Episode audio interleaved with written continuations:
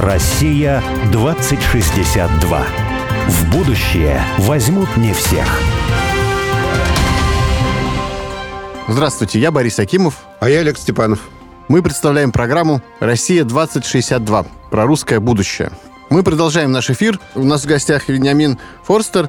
Это швейцарец, который приехал на ПМЖ в Россию, живет сейчас э, в своем доме в городе Переславль-Залесский. Такой пригород даже Переславля, частный дом, в общем-то, похоже на деревенскую такую местность симпатичную. Я там тоже недалеко живу, я сосед Вениамина, вот поэтому мы с ним знакомы.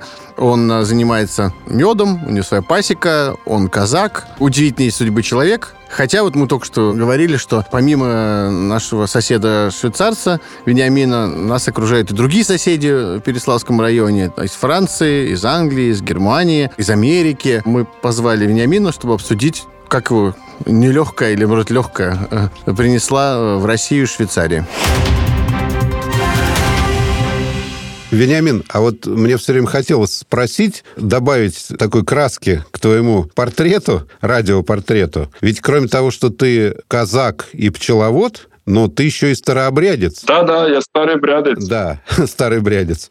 Но ведь э, старообрядчество это такой раскол, который в культуре России очень важное место занимает о котором много столетий ведутся споры, разговоры и так далее. Вот что же тебе все-таки в таком сложном русском факте истории приглянулось? Приглянулось, да. да. Почему-то да. именно старообрядец. Как ты получилось, что ты стал старовером или старообрядцем? Я через мои русские друзья швейцарец православные знакомился. Я там 99 год, я на Афон в сербском монастыре, я крестился на православный. Я тоже был в сербском монастыре на Афоне. Да, я там утром 7 часов прямо на море крестился, как-то солнце стоял, был очень, очень красивый, очень душевный. Про старые обрядцы я в это время ничего не знал. Один раз у меня пропала книга про Агафья, который там тайка живет.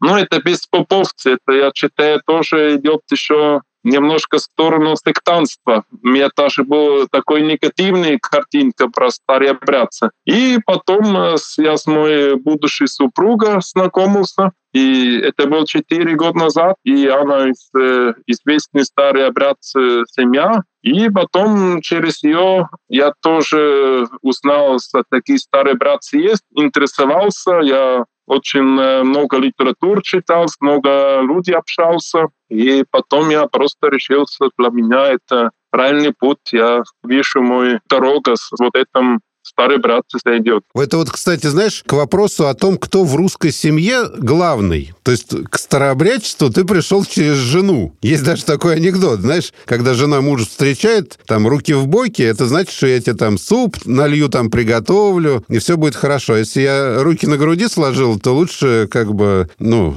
Не приходи не, да, домой. Не, не возникай, да. Есть такие, которые там скажут, ну, ты ради супруга, там старый брат сейчас взял, но это не так. Я очень принципиальный человек, и если я ради кого, ну, такие важные вещи, как спасение души, ради кого ничего, так сделал. Я Конечно, через супругу я знакомился, но решение это я, я сделал. Если я не был сто процентов уверен, тогда я этот шаг не сделал. Это... Не обижайся, я шучу, шучу. Да-да, я шучу. То есть получается, что ты сначала на фоне принял православие, да? да? А потом уже после знакомства с женой перешел в старообрядчество. Ну вот скажи тогда, что тебя, во-первых, не устроило в православии, или наоборот, что тебя так вдохновило в старом обряде, что ты решил креститься, да? Заново было новое крещение же, да? Или как? Ты крестился нет, там, нет или нет этого? Этого нет. Если ты, у старобрядцы важно, что ты три раза полностью в одной крестишься. Вот это для старобрядца очень важно, потому что это у меня был, когда меня крестился на Афон. Я просто много через супругу узнал про старые братцы, но я не ради ее, это старые братья взял. Я э, интересовал, очень много литературы читал, много людей общался, и потом я решился, это правильный, правильный путь. И потом первый фактор это был ну, сильное гонение от э, Никонянин, старые братцы, можно сказать. И просто я сам примерно думал, если какой-нибудь вера другое гонение сделать, я считаю, это не очень хорошая вещь, там чего не так. Вот это меня немножко дал продумать. И потом второе тоже, если читать символ веры, там э, есть э, один апостольский и соборный церковь. Может быть, не до конца слова правильно сказал, но смыслен. Да, да, Символ да. веры. Да. Единую соборную апостольскую церковь, верую. Да. И если ты историю читаешь, как э, раскол был, вот это не был соборное решение, это просто Никон с местом царь решил, и другие надо было согласиться, если нет, тогда они э, ну, подвал бросили такие вещи. Это не, не было соборное решение. И вот этот факт для меня тоже очень, очень важно был. То есть тебе, как такому горному, упертому швейцарцу, понравились наши упертые старобрядцы? По духу?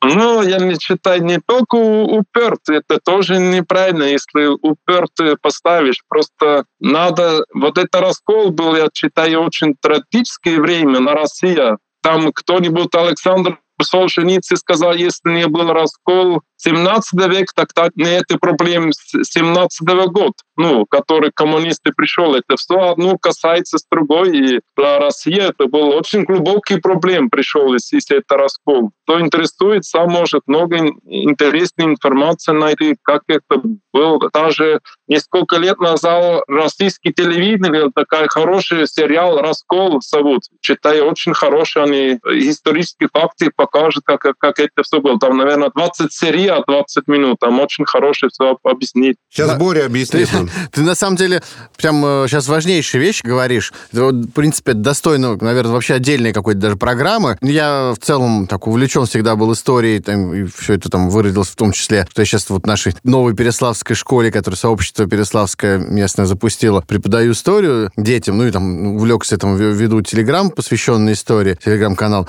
Естественно, в первую очередь интересуюсь связями между прошлым, настоящим и будущим. Вообще считаю, что мы тут вот часто в программе повторяем, что там ничто, никто не умирает. Вот на прошлой программе, да, говорили о том, что жил твой прадедушка, да, то на самом деле он как бы и жив в тебе сейчас. То есть он в этом смысле никуда не делся. Поэтому нынешние события, даже вот в своем канале написал по поводу, немножко так отвлекусь, по поводу эффекта золотой рыбки, в том смысле, что человечество, вот сейчас, к сожалению, да, вот оно, 90% человечества, оно как золотая рыбка. То есть они придают катастрофически важное значение какому-то текущему событию. Вот сейчас происходит, и что-то, это ужас, ужас, да, текущее событие очень важно. А все в прошлом, что было, это, ну, это же к делу в моей жизни не имеет никакого отношения. Мне это неинтересно, мне это не надо знать, потому что я же сейчас живу или в будущем каким-то, да. То есть забывают эти люди даже про себя, что еще там 5, 10, 15 лет назад они или их родители 20-30 лет назад и так далее видели какие-то текущие события, про которые они говорят, ужас, ужас. И нынешние события, они базируются на тех событиях, они из них вылезают. И также будущее наше вылезает из там, прошлых событий и нынешних событий. Осознавая только единую нить, нить вот этой истории реальности будущего, можно, собственно, каким-то образом претендовать вообще на, на то, как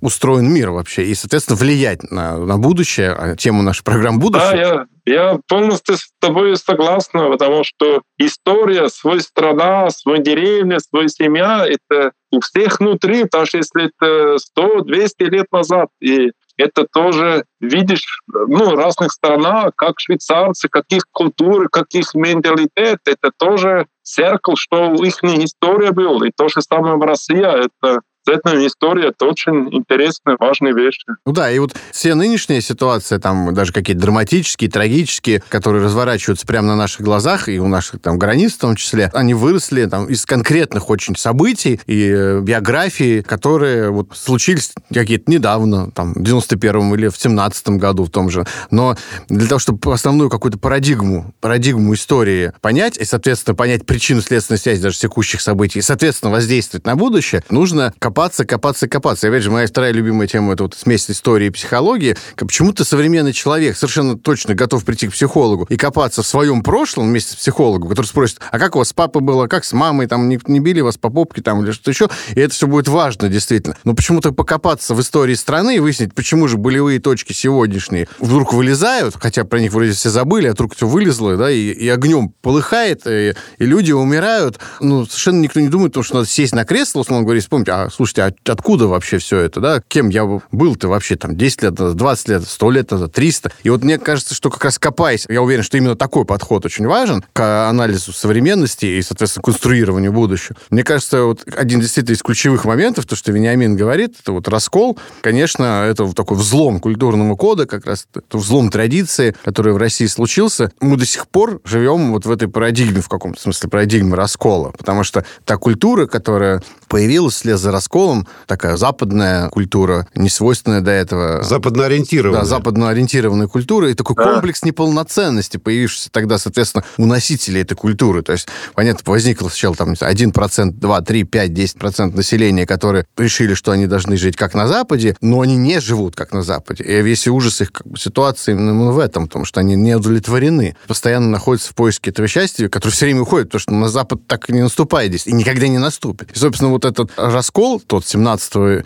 века, и дальнейшие потом Петровские реформы и деятельность вообще русской политической элиты, там, особенно 18 века, да, вот породила вот этот совершенно жуткий разрыв между элитой, да, и 99% э, населения. Ну, и этот разрыв, вот, вот он до сих пор не преодолен, мы до сих пор пожинаем плоды этого. Поэтому, конечно, вот в этом смысле даже несколько для меня не в религиозном, а в этом социально-политическом а, и социально-историческом, психологическом. Да, я думал, это очень Если важно. это раскол не был в 17 веке, я думал, мир в России совсем, совсем другой был, чем, чем сейчас. Конечно, возникла да. такая уникальная совершенно разделенность русской культуры на такую образованную аристократию, которая была европоцентрична, европоориентирована, и весь остальной как бы народ. Сейчас уже нельзя сказать, что вот есть такая разделенность, но она в мозгах у всех есть. И, кстати, возникла она после присоединения Украины э, в 17 веке. Соответственно, ученость европейская пришла э, в Россию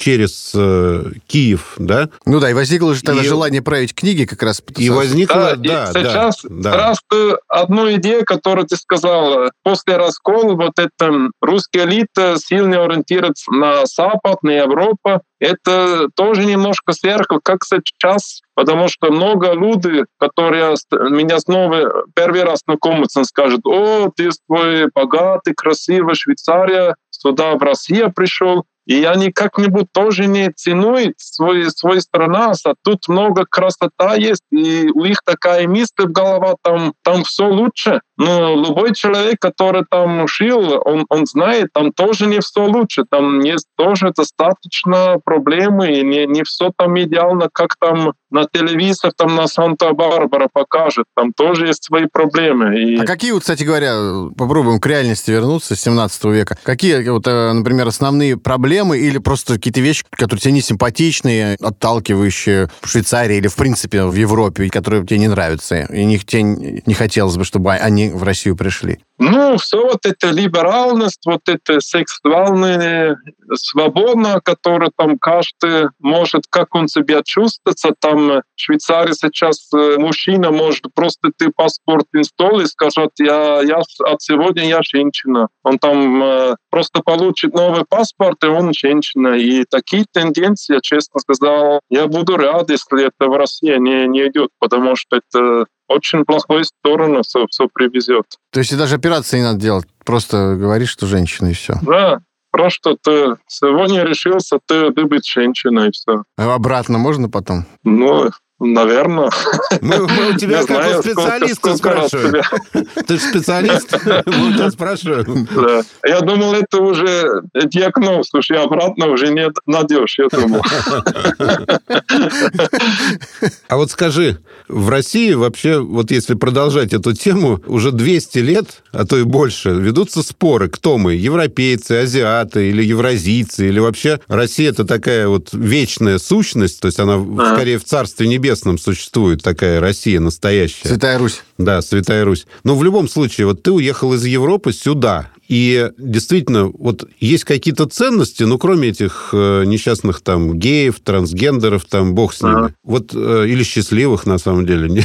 Вот какие ценности тебя там не устраивают, а здесь, наоборот, привлекают? Ну, я тут сразу две вопросы слышал. Ну, первый вопрос, я все равно читаю сейчас про Центральную Россию, говорю, до, до Урала. Я все равно читаю это европейцы, потому что даже язык с культурой есть очень много европейцев. Конечно, каждая страна несет свою уникальность, но все равно такой европейский дух ты все равно чувствуешь. Я читаю вот это такое не европейский, это такой мировой тенденции, что касается как дегенерации культуры. Я читаю Швейцария, тоже был очень богата, очень хорошая культура, там Примерно мой дед был 85-летний дедушка Швейцария. И я люблю очень старыми люди говорить и слушать, как это раньше было. И что я знал, это может, Швейцария раньше тоже был очень крестьянский культур, э, очень э, такие правила. Не надо был контракт писать здесь и подпись, если ты человек в руках дал, это был контракт и такое мужество, такой ответ на свое слово. И такие вещи, это Швейцария тоже был. А просто вот эта мира пропаганды, эта культура потирается, идет чего новый, который непонятно точно, что это, это бескорен. И я вижу, в России эта тенденция тоже идет, просто это тут много позже. Там Западная Европа, может быть, 30 лет вперед с вот этим гей, все вот это. И тут сейчас только медленно идет. Ну, надеемся, не будет через 20-30 лет то же самая ситуация, как на Западной Европе. Выдохнется, не дойдет. Или она здесь помрет? Нет. Здесь закопаем это все. Больше, чем через московские границы не идет вот это. А. Не, шутка. Это всегда первый через через центр, столица идет и потом в провинции. Но Поэтому ты и выбрал, да, не Москву, а в Переславль уехал. Ну, жить. конечно, москвичи это не русские люди же вообще. Ну, я, я так, так тоже не сказал, но это все равно немножко отдельный мир, можно так, так сказать, Москва. Я считаю, большой роль в вот этом, может называется это дегенерация, это мы играет. И за это я считаю, тоже хорошо, если человек тоже немножко альтернативную информацию возьмет, книги читает, история читает, и не только каждый день перед э, телевизором сидит. Я читаю человек, который большой часть своей жизни перед телевизором сидит, это уже начало э, дегенерации, потому что там больше пассивно. Если ты чего читаешь, ты сам формируешь твои знания, и не, не кто-нибудь другой, пассивный, как телевизор. Для нашего проекта вот «Россия-2062» есть люди важные такие, которые мы считаем важные вещи говорили и актуальные сейчас. И вот среди них такой э, ученый русский Александр Васильевич Чаянов. И он, когда изучал крестьянское хозяйство и собирал статистику. Вот удивительно, я сейчас просто это вспомнил, он сравнивал ага. русские э, крестьянские семьи и швейцарские крестьянские семьи. И он говорил о том, что очень похожи какие-то вот э, вещи, поведение, в том числе хозяйственное, экономическое, этическое поведение, похоже у русского и швейцарского крестьянства. Вот это меня очень удивило, и сейчас я об этом вспомнил. Скажи, пожалуйста, а ты понятно, ты швейцарец, с одной стороны, по рождению, но с другой стороны, ты в Россию приехал, стал гражданином Российской Федерации. И вот ты себя считаешь русским? Я считаю меня уже русский, но все равно много меня внутри все равно остался Швейцария. Я там 30 э, лет жил, я там выросла, и вот это это есть, это никуда не уходит. Но все равно на много вещей я читаю меня тоже русский, а какой-нибудь гибрид, наверное. Гибрид. Э, знаешь, знаешь, почему ты швейцарец? Вот я тебе скажу, что я заметил. Ты слишком хорошо разводишь пчел. Ну, я думал, это тоже много, много русских хорошее сделать. Это, как уже ты сказал, там э, параллельно швейцарский русским хозяйство, я считаю, это тоже много русских хороших смотрит на своих пчел. Но у нас их уже как-то вымерли, вырезали, вот, а вот у вас не дорезали. Вот сейчас, видимо, в твоем лице приезжают люди. А, а знаешь что? А скажи, пожалуйста, а вот э, твои знакомые э, или там знакомые знакомых какие-то в Швейцарии или в других европейских странах, которые вот узнают про то, что ты переехал э, в Россию, кто-нибудь э, вдохновился твоим примером? Ты сказал, слушай, интересно, а может быть мне тоже попробовать, знаю, или может кто-нибудь переехал уже, или кто-нибудь думает и задает тебе вопросы, которые показывают, что есть такой истинный интерес, и кто-то думает о том, что мог бы переехать сюда жить. Пропаганда роды, видимо, очень сильный там против растения, и такой большой очередь желающих пока нету. Но недавно я через соцсети с э, одним швейцарским пчеловодом немножко общался, и он тоже сказал, я тут немножко устал от Европы, у меня такие смыслы есть тут в, Рос, в Россию переехать. Ну, есть такие, но не большое количество, и пока конкретно никто, скажем, вот так. Я, знаешь, думаю, что это прям слоган практически. Устали от Европы, добро пожаловать в Россию. Да. А скажи, пожалуйста, а ты когда сказал там, например, своим родным, у тебя же родные есть в Швейцарии, там родители или... Да-да-да, есть. Родственники. Сестра еще. Ну, вот, соответственно, родственники, друзья, и ты им такой, я решил переехать навсегда в Россию. Хотя у тебя никаких корней русских нет, ничего. Но они не решили скорую помощь вызвать? Или что-нибудь еще совершить, тебя связать тебя, не пускать?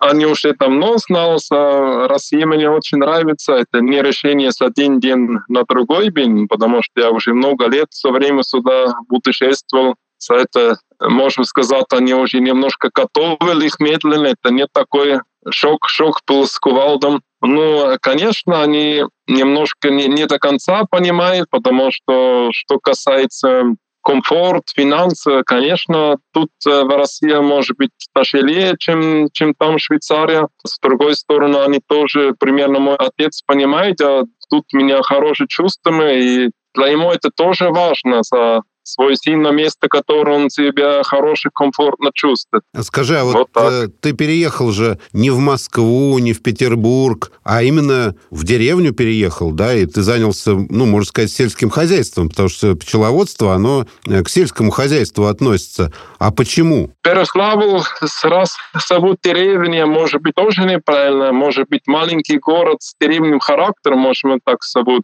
Ну, все равно большой город меня не очень нравится на жизнь. Ну, примерно как Москва. Я больше такой провинциальный человек. Мне нравится природа, свежий воздух. Да, конечно, пчеловодство тоже с вот этим хорошее соединиться в город. Я считаю, это не очень хорошее место для, для пасты. И откуда вообще у тебя вот эта любовь к пчелам? Я так понимаю, что в Швейцарии же ты же не то чтобы рос там в семье пчеловода. Вообще, кстати говоря, чем родители твои занимались? Мой отец, э, отец был повар, ну, моя семья от линии отец все был, был строитель. Больше такой строительский семья мы был. А где ты жил в Швейцарии? Это какая-то сельская местность или это городок маленький какой-то или город? Ну, я тоже вырос так э, маленький городок. Ну, Швейцария так маленький, так город всегда то, тоже близко там. Женева, наверное, 20 как минут ты уже в Тюрих. Ну, Женева, наверное, как Переславль, или поменьше даже, я шучу. Не, поменьше, там деревня, которая выросла, там 6 тысяч жителей там было. А, ну это где он вырос, в деревне? Да. 6 тысяч. Да-да, деревня. А в Женеве сколько тысяч?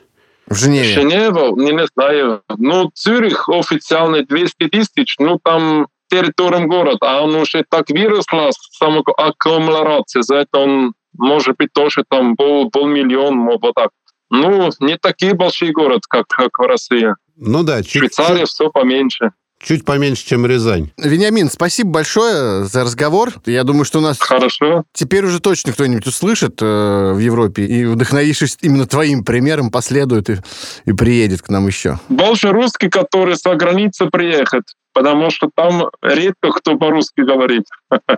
Может быть, кто-нибудь из русских вернется домой. Я тебе скажу, что твой пример, на самом деле, ну, просто и для русских людей, которые живут в России, мне кажется, тоже вдохновляющий пример. Да, согласен. То, что как раз мы говорили о том, что ты увидел здесь, в России, вот эту живую традицию, которая, на самом деле, большинство русских, если ее ищут, они думают, что, ну, вот это была Россия, но сейчас-то ее нет. Вот она уже где-то там до 17 -го года, или не знаю, или там до 91-го, или до какого-то еще была, была, была. А где же она сейчас? А ты приехал ее увидел, влюбился, понимаешь, вот ее именно полюбил. Поэтому ты вдохновляешь, да, не только должен вдохновлять европейцев, но и нас, и нас с Олегом, и вообще всех жителей России. Да я бы даже сказал, знаешь, вот по радио, жаль, что это радио, потому что тебя не покажешь. Ну, такой огромный, да. красивый, просто русский мужик. Вот если бы... Бородатый. Да, да.